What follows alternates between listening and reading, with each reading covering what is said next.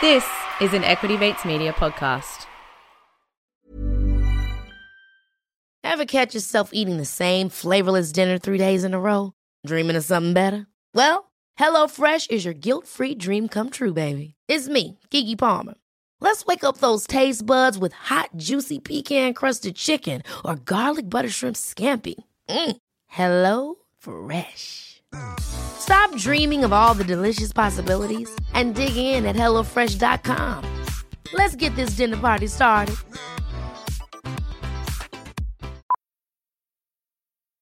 Millions of people have lost weight with personalized plans from Noom, like Evan, who can't stand salads and still lost 50 pounds.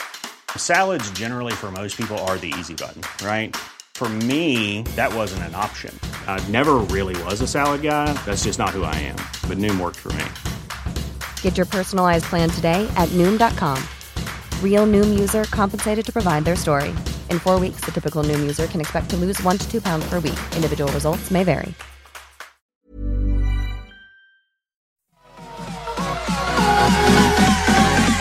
Equity Mates. I will say this about investing. Everything you do learn is cumulative. What I learned at 20 is useful.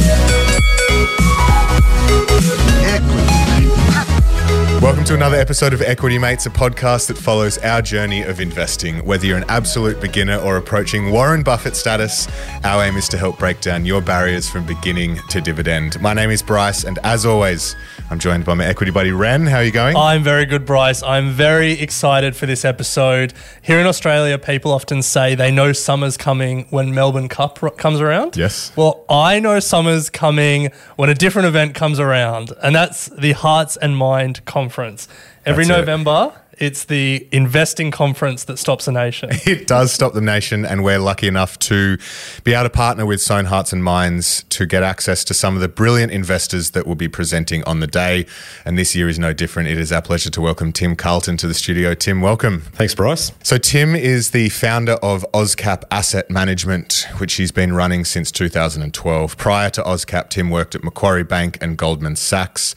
He's also previously pitched stocks at two Hearts and Minds conferences, pitching Macquarie Group, ripper of a stock back in 2017, and JB Hi-Fi in 2018, and he's back again in 2022 with another stock pitch. So we're really excited to have Tim in the studio today. But Ren, for those that haven't heard of Sohn, what is it? So Sohn Hearts and Minds Investment Leaders Conference is Australia's leading finance conference dedicated to supporting Australian medical research. And we've been supporting the conference for the past 3 years, and we're doing it again this year, hosting a series of interviews from some of the investors who will be pitching at the conference, Tim being one of them. That's it. And when we say pitching, 12 investors over the course of 1 day pitching their best idea. That's it. It's an exciting conference this year. It's back in real life. It's been online for the past two.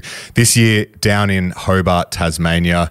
And not only is it in an amazing venue, but Sohn is dedicated to raising money for Australian medical research. This year's major beneficiary is the Menzies Institute for Medical Research at UTAS, with all of the proceeds from tickets going towards medical research. So some amazing names have been in the past. We have Bill Browder as the headline this year, with more speakers to be announced. It is on Friday, the 18th of November, down in Hobart. Now, Ren, the best part is, firstly, tickets are $3,500. Is that the best part? That's the best part. All going to medical research, as we said. Now, yes, tax deductible? Don't know. I'm not a tax accountant. Check. Potentially. But Sohn have been, Hearts and Minds have been incredibly generous and given the Equity Mates team two to give away to the Equity Mates community. Yeah. So to do so, to be in the running to win a ticket worth $3,500 and see these expert investors in real life, travel and accommodation not included, head to community.equitymates.com, sign up to our forum and comment on this episode which stock you would pitch if you were at the conference. Is this just our way of getting some stock tips? Yes. And if you can't make it to Hobart, just jump on the forum anyway and see what other people are pitching. That's it. So look, $3,500 in value. Tickets are limited. It's an awesome opportunity to hear from some of the best investors from around Australia and the globe. community.equitymates.com. Sign up to the forum, comment on this episode. But enough with the preamble. Yeah, Tim, you've been sitting there very patiently. We appreciate that. Now we turn the spotlight on you. And we'd love to start these interviews by hearing the story of people's first investments. So can you kick us off there? Yeah, sure. I have no doubt that my answer is going to disappoint a little bit because I cannot remember my first investment. Oh, really? But I'm very confident that I lost money. Yeah. And so I'll set the scene for you. It was the late 1990s, and I think like a lot of my colleagues at university, we had our trusty ComSec account, and we're in the late stages of the dot-com boom. I think names like Sausage Software and OneTel and LookSmart, which made you do anything but, were all the flavour of the day. And all I remember is losing money in the equity market. And that's because my university started in 1999. So I was there for more of the crash than the boom. And it was a very, very useful experience because I realised how easy it was to lose money in the stock market if you didn't know what you were doing. And I also realised that there were two sorts of participants in the stock market. There were investors, which you want to be, and then there were speculators looking to get rich quick, and invariably it ends up being quite a costly experience. And you know, these days I guest lecture at Sydney University actually in a portfolio management course. And one of the things I tell the students is speculate early. So nice. Speculate in your 20s. I mean, anyone that gets involved in the stock market at some point is going to engage in a serious form of speculation and will invariably lose money doing so. And it's far better to do that when you're risking $1,000 or $3,000 or $5,000 than at a later stage in life when you have more accumulated wealth and you feel like your bet size should be substantially bigger. So I tell them to get involved in the equity market early, and to the extent that you need to speculate, and we probably all do, get that out of your system when, even though it feels like an expensive exercise to lose $1,000 or $2,000 early on, that's the best form of education that you're actually going to get for the rest of your life. And if I think back to my two formative experiences, anyone that knows me will tell you I'm a reasonably sceptical person in relation to investing in the stock market. And I think part of that comes from the fact that my first experience when I was a complete novice was in the dot-com period, where shortly after I started investing, everything crashed, right? So that makes you a little bit wary. And then my second real experience was when I moved from Macquarie to Goldman's in an equity trading role. And shortly after I joined, we had the GFC.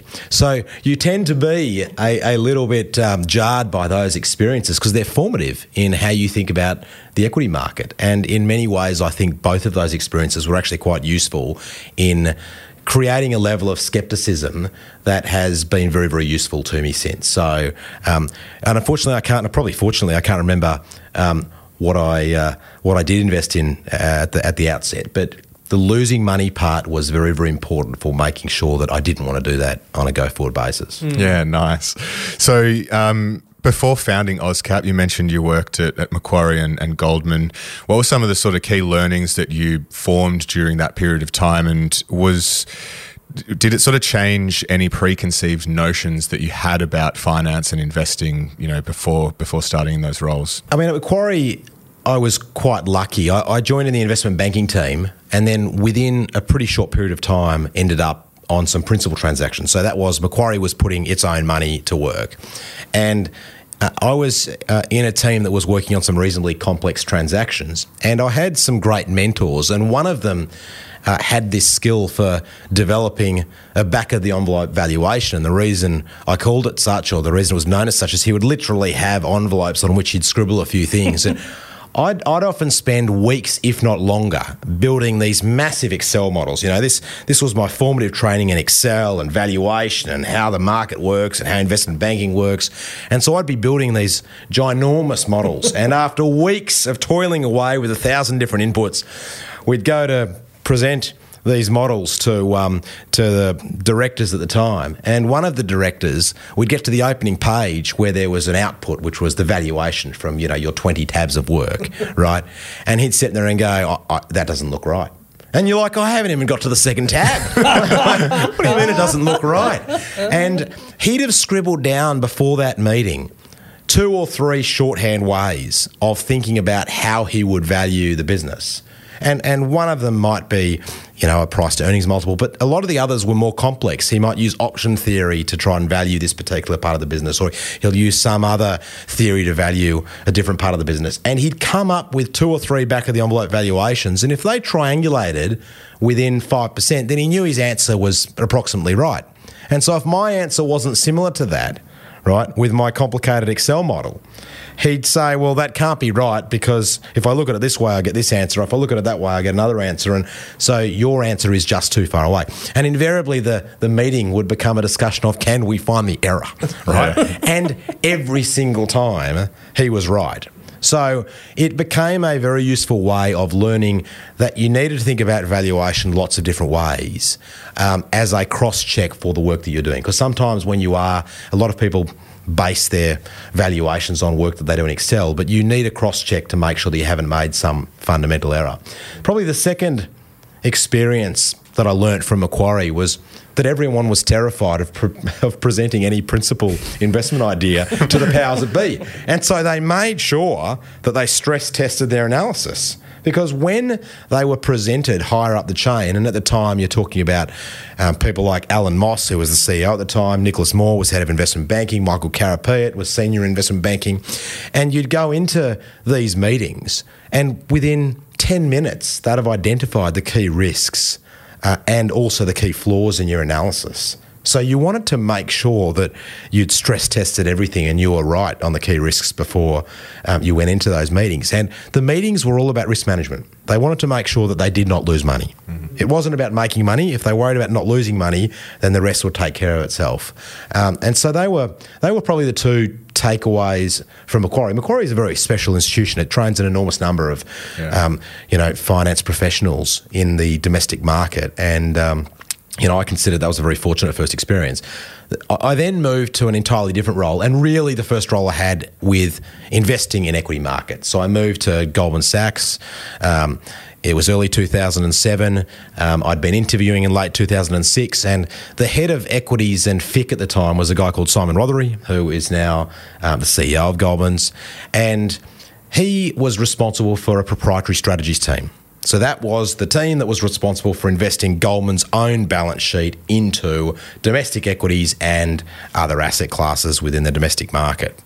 And the equities team owned, I think it was about 5 micro-cap, small-cap exposures that he felt deserved a bit more rigour in the financial analysis. So he'd interviewed me and said, I really want you to come in and look at these 5 companies and tell me what you think they're worth. And the quid pro quo was, listen, you prove yourself over time and you'll get to manage your own portfolio within the equities team. And so I came on board and started on the first microcap exposure, and Goldman's was substantial in it, and it was a small telco. And as I was looking at this business, and I was looking at their relatively low gross profit, and looking at their very high cost of doing business, and I very quickly came to the conclusion that I can't see how this business is ever going to be profitable. And so I came back with the conclusion that I thought the equity was worth zero and we should exit. Well, I don't think that was the answer that they were expecting. So we ran through the analysis and we couldn't really find any flaw in the analysis, so we exited the position.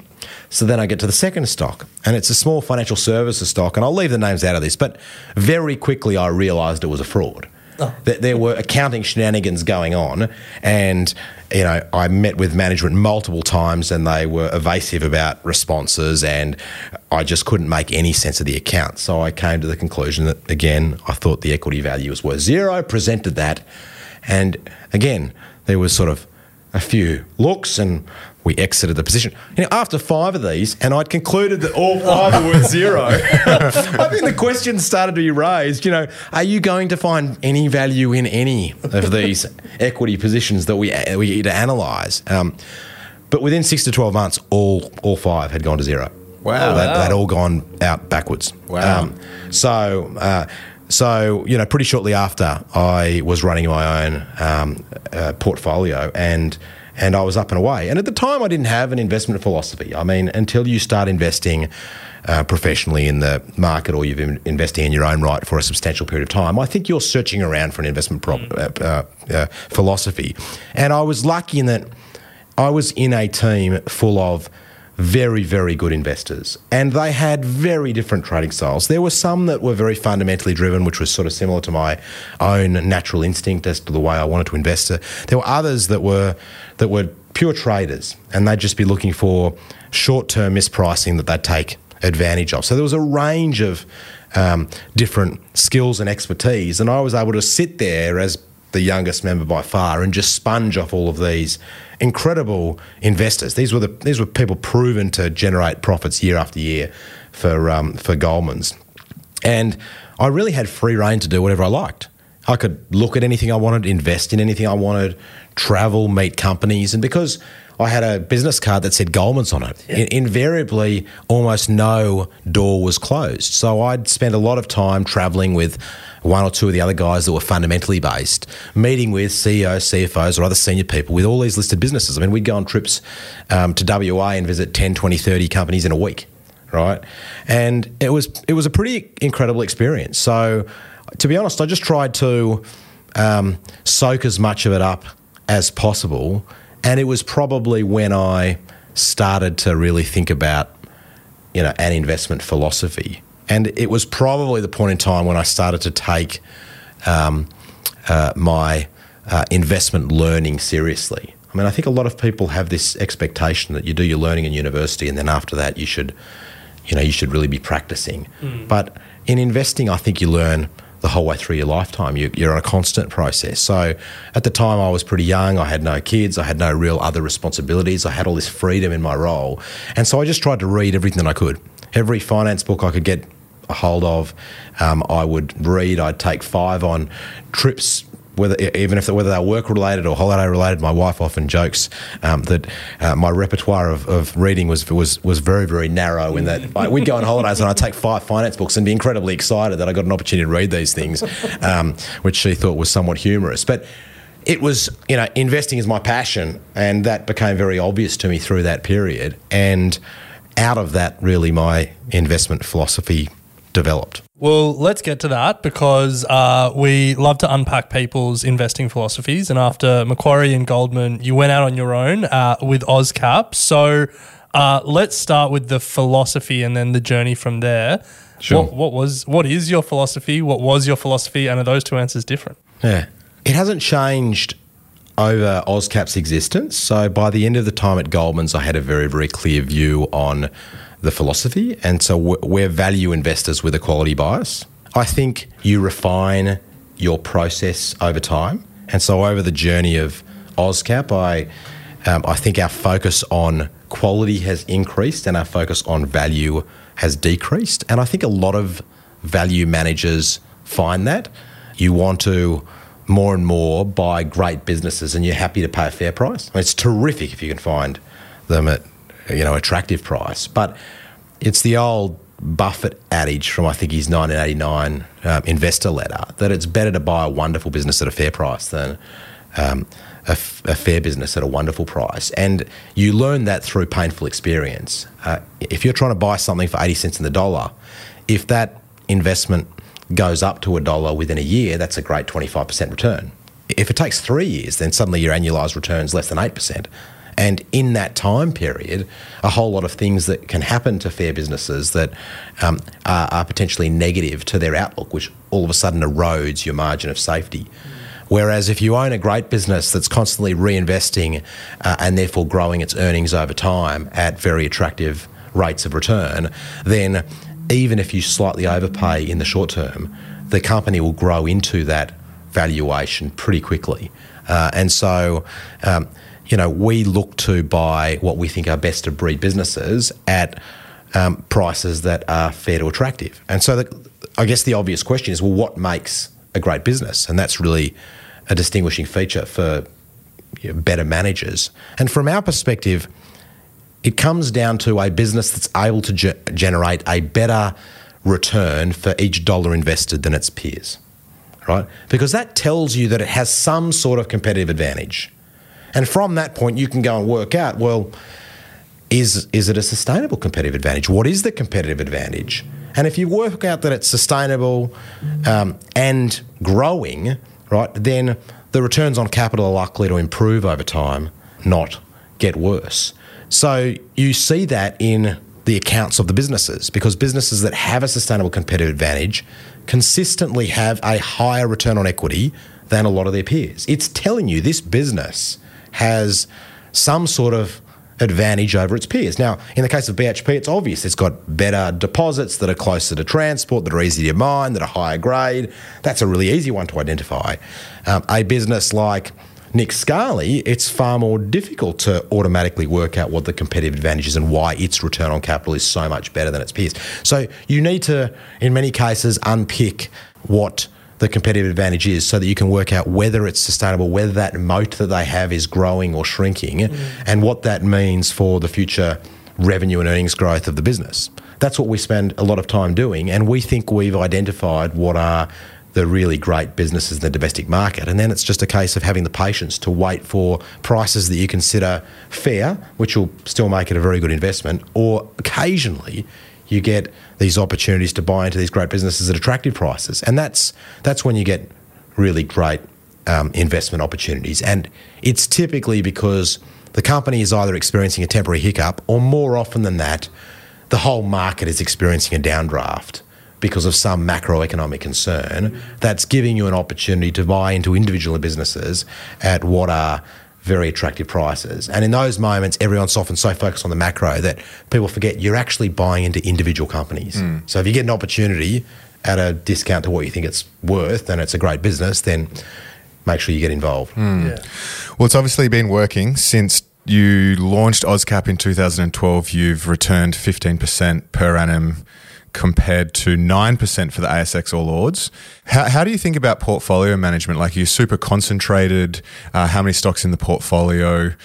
Just for those sitting at home, how do you think about approaching that? We're currently running 35 stocks in the portfolio. It's reasonably concentrated, and there's a few reasons for this.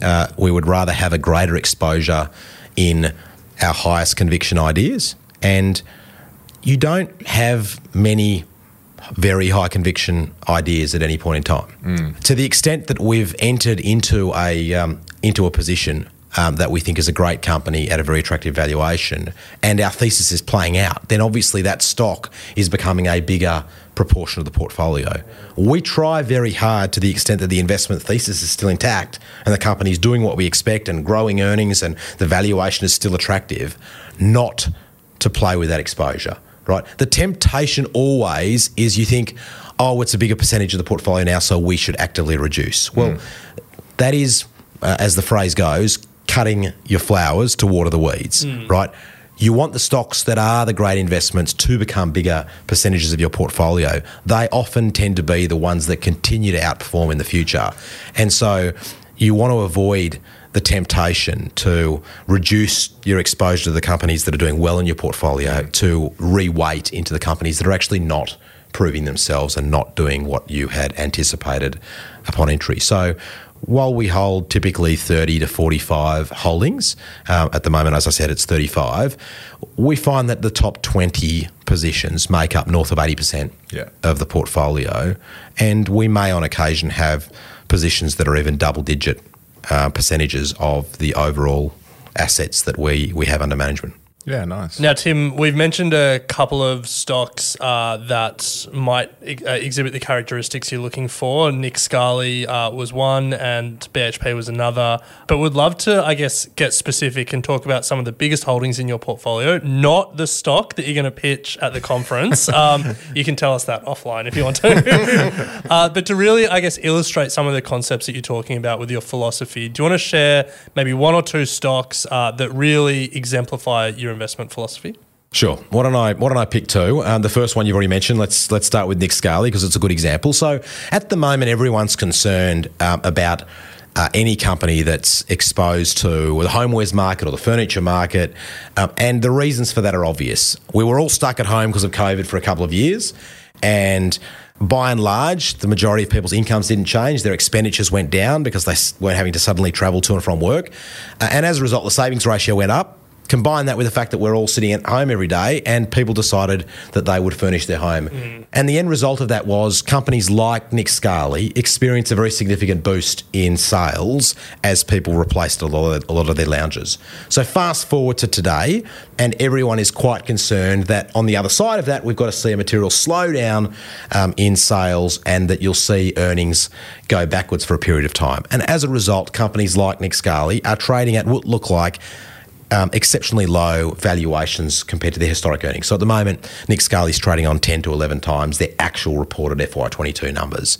And this is often what creates opportunities to invest in really, really good companies, because when it comes to Nick Scali, what they're doing within the company is far more important than the things that are outside of their control. So what's inside their control is more important to the future earnings of the business than what's outside their control. And that is very, very fundamental to understanding that you are investing in individual companies. So in Nick Scali's case, prior to COVID, they didn't have an online business, right? They implemented one very, very quickly. That's now growing very, very quickly and giving them all sorts of opportunities to expand their business. They recently purchased Plush, which is one of their competitors, and it looks like they got that at a very good price, and the synergies that are dropping out of that acquisition are enormous.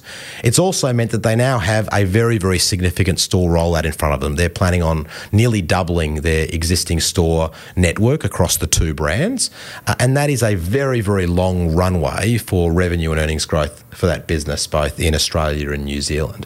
So yes, they're going to suffer temporarily from a retracement in store earnings at the store level, but the initiatives that they have in place that's within their control in terms of growing the store network, extracting synergies from the Plush acquisition, doing a lot of sensible things in relation to their online business, should more than offset the slowdown in revenue and earnings growth that you might see as a result of people spending less on the home. So, you know, we're very excited by this business because it's at a very unusual valuation for a business of this quality. And to give you an idea, I think it's the only company that we're aware of that has a 10-year return on equity north of 50%.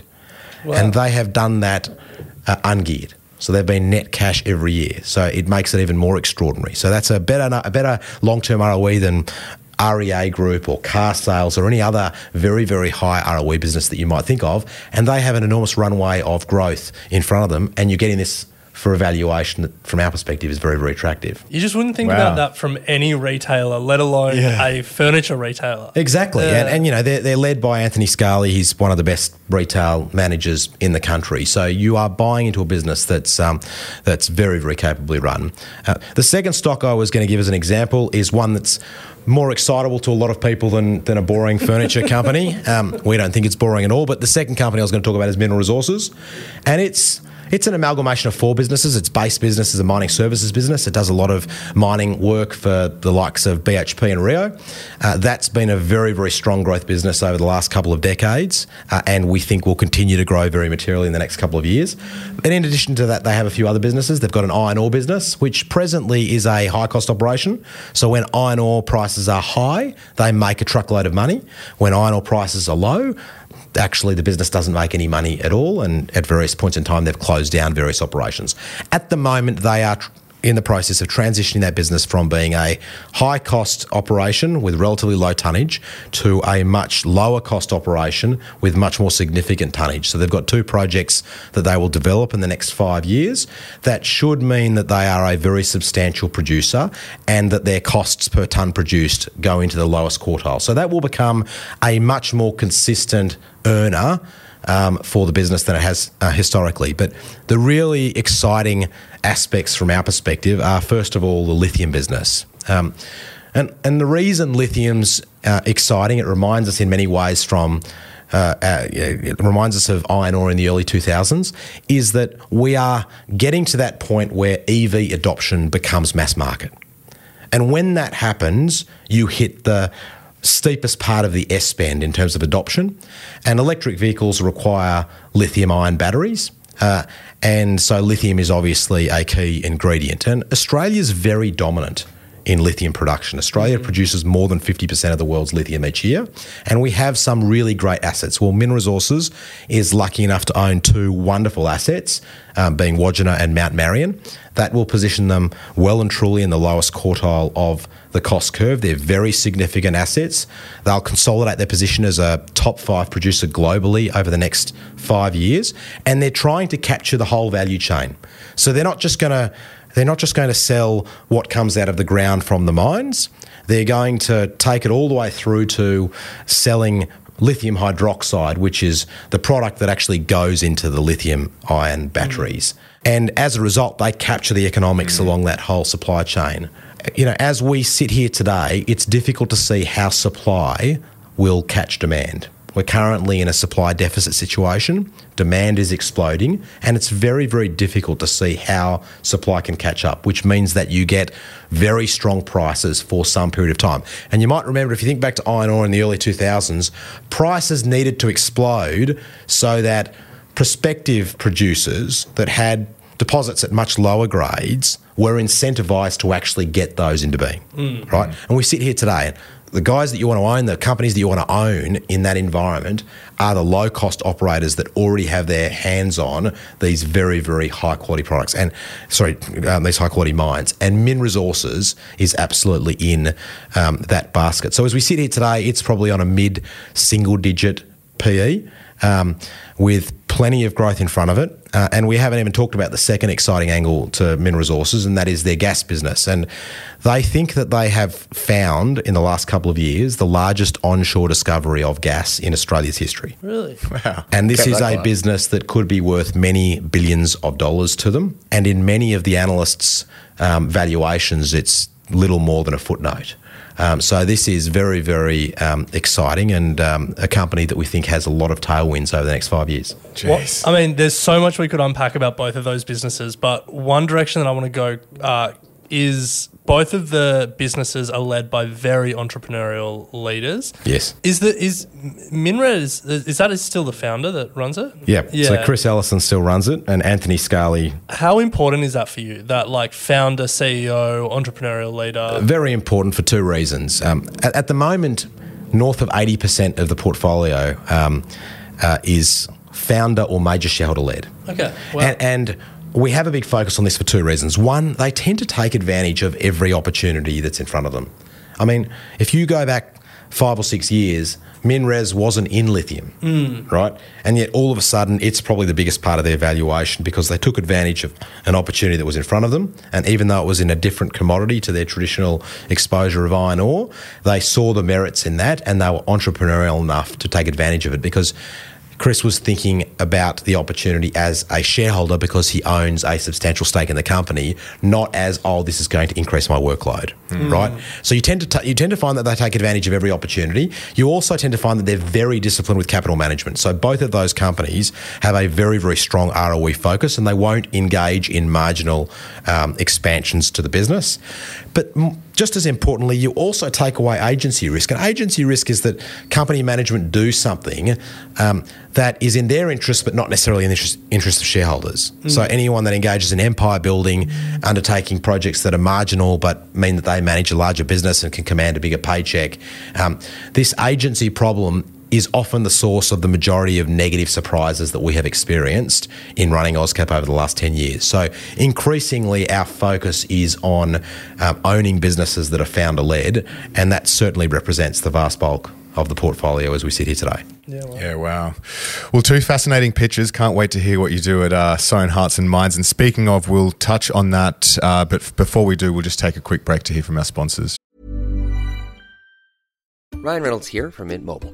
With the price of just about everything going up during inflation, we thought we'd bring our prices down. So to help us, we brought in a reverse auctioneer, which is apparently a thing.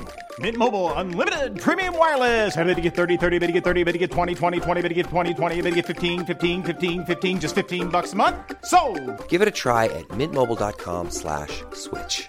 $45 up front for 3 months plus taxes and fees. Promo rate for new customers for limited time. Unlimited more than 40 gigabytes per month. Slows full terms at mintmobile.com. Ever catch yourself eating the same flavorless dinner 3 days in a row? Dreaming of something better? Well, HelloFresh is your guilt-free dream come true, baby. It's me, Keke Palmer. Let's wake up those taste buds with hot, juicy pecan-crusted chicken or garlic butter shrimp scampi. Mm. Hello Fresh. Stop dreaming of all the delicious possibilities and dig in at HelloFresh.com. Let's get this dinner party started.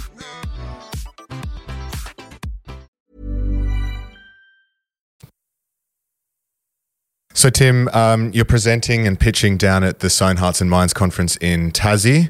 Super pumped to hear what you bring. As we said, you're going to have to wait to find out. We'll get it offline, but that's okay. Why is participating in the Hearts and Minds conference important to you? Third year now. Tell us what it means. Well, it's a very special conference and it really is a fantastic initiative, and I would strongly encourage anyone that can get along, go and make a holiday of it, get down to Tasmania.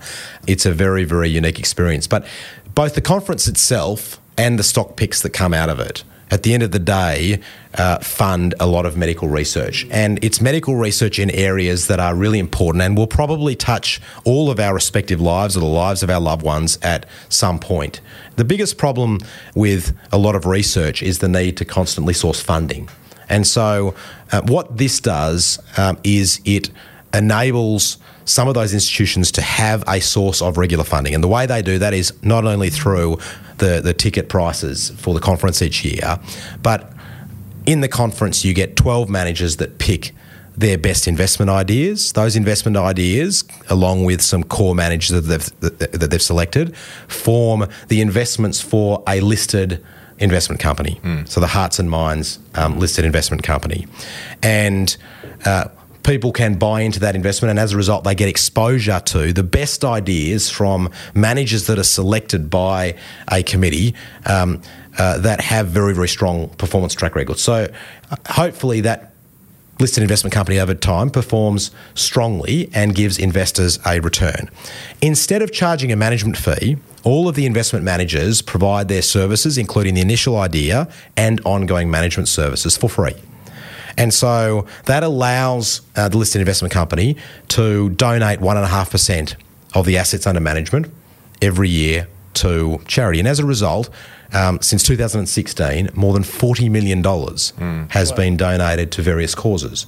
And these causes are big issues. And they're big issues that require research. You know, we're talking mental health, diabetes, cardiovascular disease, MS, other neurodegenerative diseases. They're big research areas that need a lot of research so that we can come up with solutions. And a lot of the research that is being undertaken will no doubt be groundbreaking in the years and decades ahead. So having a source of funding that is recurring in nature, as it is with this listed investment company, is particularly important. So this is a very small way for investment professionals that are otherwise relatively little involved in the fields of medical research and supporting these sorts of initiatives. It's a very small way for us to get involved and support the work of some very eminent researchers around the country in trying to come up with solutions to problems that society really needs. So I think it's just a fantastic event. I would encourage you, if you are attracted by some of the best minds in the investment market speaking and telling you about their greatest ideas, to get along to the conference. And not only do you get those investment managers presenting their stock pitches, but you also typically get a couple of very big names presenting in a longer format some of their experiences. And so, you know, in recent years we've had Charlie Munger, Howard Marks, Ray Dalio. I mean, these guys are some of the biggest investment managers in the world. And this year, obviously, we've got Bill Browder. Now, for your listeners that don't know who he is, go and Google him, because given his background with Russia, I think, you know, it's going to be a very, very fascinating interview that we experience this year. Yeah. We should say, if you don't even Google him, just go on this podcast feed and listen to our interview with him, because, yeah, he's pretty phenomenal. And I think, you know, we just want to echo that, you guys donate your time and your expertise and your stock pitches, and it is It's really amazing, I guess, what they're doing, and some of the stories that you hear on the day about the organisations that are being helped. It's really profound, and yes, it's cool that Bryce and I get to play an even smaller part in it by just talking to you guys and promoting it. If you can't make it to Tasmania, go and look at the listed investment company. HM1 is the ticker, because it's really phenomenal what you guys are doing. But Tim, back to the investment side of it all, because the pressure's on you. You've got to get up on stage in a couple of weeks and present. And one thing that we're always fascinated by is you don't just have to pick a good company, but you have to pick a good company that had a catalyst in 12 months, because that's how long HM1 holds these companies for. So again, without revealing your stock pitch, how do you think about that? What are some of the potential catalysts you look for? Yeah, well, there's probably three that jump out. The first one, obviously, is that the company's expecting some particular development that it's talked about for some time, and you anticipate that it will occur in those 12 months. But that's often not the case and very difficult to time. The second is if you just have expectations that the earnings that will be delivered by that particular company are substantially above the market's expectations. And so certainly, in many of our highest conviction positions, we will often have a view that the market is underestimating the strength in the growth of earnings that we are forecasting to see over the coming years, and we might have particular confidence that that is relevant for one stock more than another. And then the last source is that there are often companies trading at depressed valuations because of fears that are macroeconomic related. It's not actually got anything to do with the company that we really like. It's macro concerns that we think will abate. So we've got a good foundation for thinking that these concerns will abate over time, and as a result, the stock will re-rate. And that third one feels like it's going to be a real theme this year. The macro picture is bleak, and for fund managers that I guess have a positive outlook, there will be some turnaround stories. And yes. And I guess, so that leads us to an article that you wrote recently, The Rationale for Remaining Positive. Now, we're almost out of time today, but we have to get your rationale because it's pretty hard to say positive sometimes. 2022 has been tough, yes, especially for some of our listeners that are newer to investing. They may not be investing anymore. So help us remain positive. Okay, let's start with the big picture. And the big picture is the last 100 years... Stocks always go up. The last 100 years, the Aussie market has delivered 11 to 12% compound. And we've gone through world wars. We've gone through pandemics. We've gone through all sorts of crises. We've gone through stock market crashes. So the biggest risk a lot of the time is after the market's already declined, people decide that's the point to exit, right? The market is forward-looking. Anything that you're reading about today is most likely already priced into stocks. Yes, things can deteriorate further, they always can, but it is a mug's game, I think, to try to predict what is happening at a macro level and use that as the basis for your investment decisions. Think of it the other way. When stocks are on sale, when they've gone down a long way, forget about what your existing portfolio is doing and back the truck up on your favourite investment propositions, right? Your favourite investment ideas. If you had a simple rule of thumb that over your lifetime, every time the market was down 20%, you added to your exposure to equities, I have no doubt that you would probably outperform the indices, right? So keep it relatively simple. If the house next door is at a 50% discount, you'd be looking to extend your credit and go and buy it. Think the same way with equity markets because I think it's the right way to think about things. And unfortunately, it's the opposite to how a lot of people do interact with the stock market. In this particular case, everyone's worried about inflation, and the result of worrying about inflation is interest rates need to go up, and that has the potential to tip the economy into recession. We often spend a lot of time analysing where we are as an economy. We have no idea what's going to happen in the future, but if we start with where we are, we can often assign probabilities to various outcomes on a go-forward basis, right? So Howard Marks, at the end of his most recent newsletter, which is worth reading, points this out. You should know where you are in an economic cycle, right? And the point is that we made in the newsletter is, listen, a lot of the lead indicators in relation to inflation have fallen, right? So oil's at $78 as we sit here today. It peaked at $130 at the outbreak of hostilities. That's a very, very substantial decline, right? Lumber has declined significantly. Copper has declined considerably. Or most of the hard commodities and most of the soft commodities have pulled back quite materially from their recent highs. The shipping index, which caused a lot of inflation in the course of the last couple of years, is declining at a precipitous rate, right? And a lot of these things you won't see in the inflation numbers until they go through the supply chain and they go from raw ingredient inputs through to the finished products, right? So there is quite a time lag on what we see with the raw commodities coming out in the form of inflation with finished goods. right? And so at the moment, we are reasonably confident that you've probably seen a peak in US inflation. Now, it may stay elevated for slightly longer than we anticipate because it's unclear exactly how long that lag is. But ultimately, the fact that we're seeing a lot of primary goods declining in price materially at some point should mean that we see a reasonable abatement in the inflation figures. And if that happens, then obviously the pressure to raise interest rates for central banks around the world will ease. And probably more importantly than that, I actually think the biggest risk at the moment is that central banks push too hard too quickly, right? And I would consider that a policy mistake. We're not seeing that sort of talk out of the RBA. So the RBA said, listen, we think we're pretty close to back to neutral. We know that there's a transmission effect, i.e. delay between adjusting interest rates and its effect on the economy.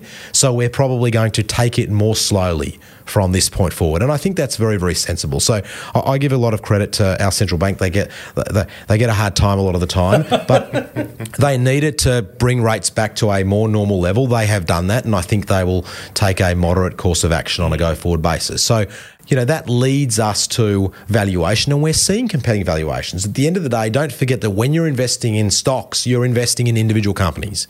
You are buying into individual companies. Our time horizon for investing in individual companies is a long time. We, in an ideal world, we'd never have to sell them, right, if they keep performing in line with their expectations.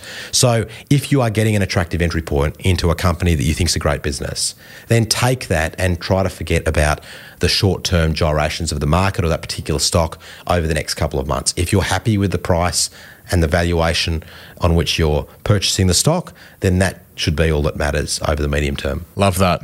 All right, Tim. Well, before we move to our final three questions, just a reminder for the Equity Mates community that if you would like to get your hands on one of the two tickets that we have available to the Sohn Hearts and Minds Investors Conference down in Hobart, Tasmania, all you need to do is head to our forum, which is at community.equitymates.com.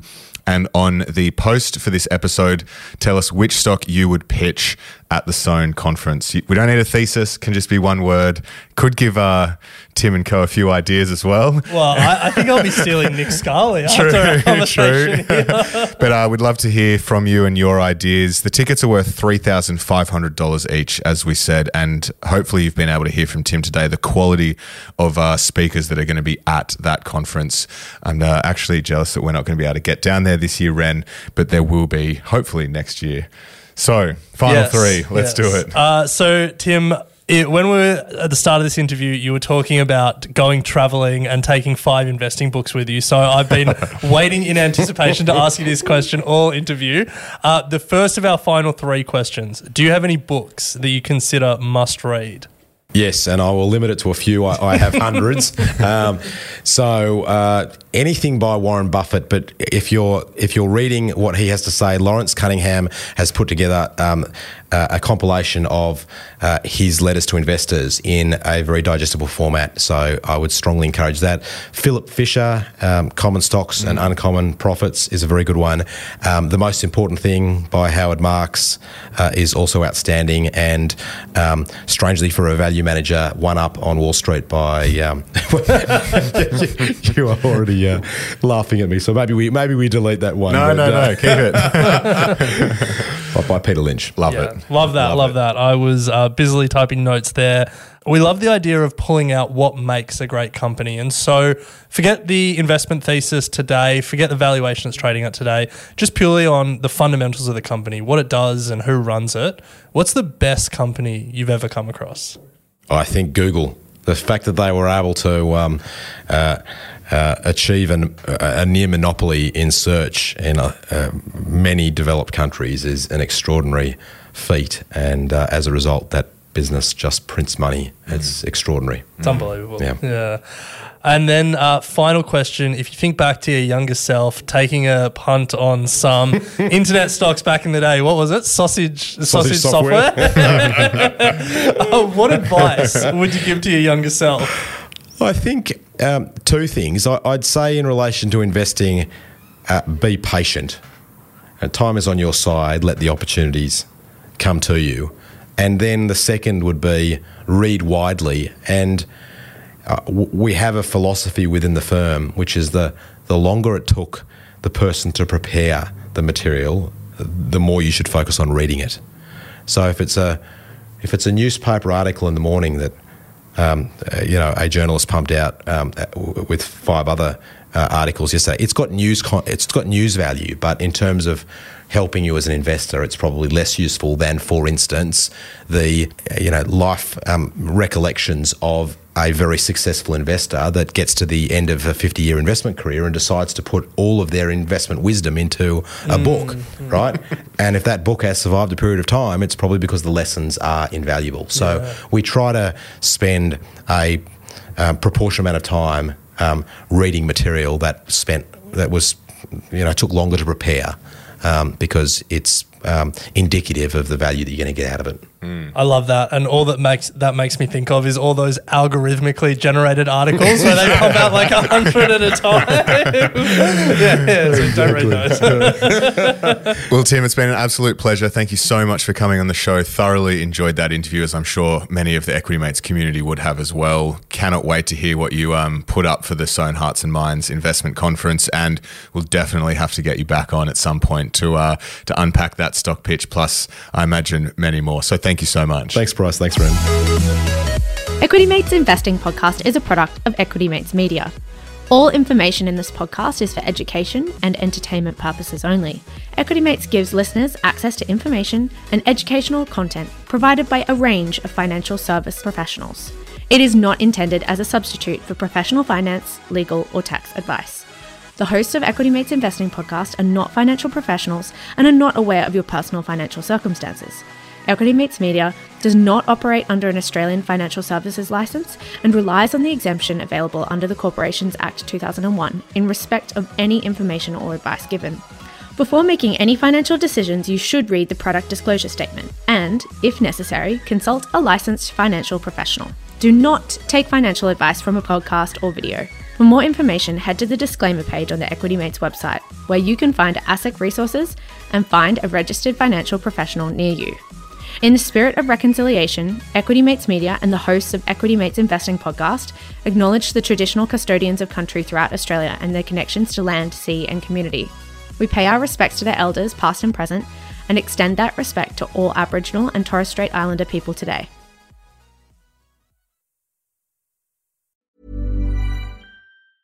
Ever catch yourself eating the same flavorless dinner 3 days in a row? Dreaming of something better? Well, HelloFresh is your guilt-free dream come true, baby. It's me, Keke Palmer. Let's wake up those taste buds with hot, juicy pecan-crusted chicken or garlic butter shrimp scampi. Hello Fresh. Stop dreaming of all the delicious possibilities and dig in at HelloFresh.com. Let's get this dinner party started.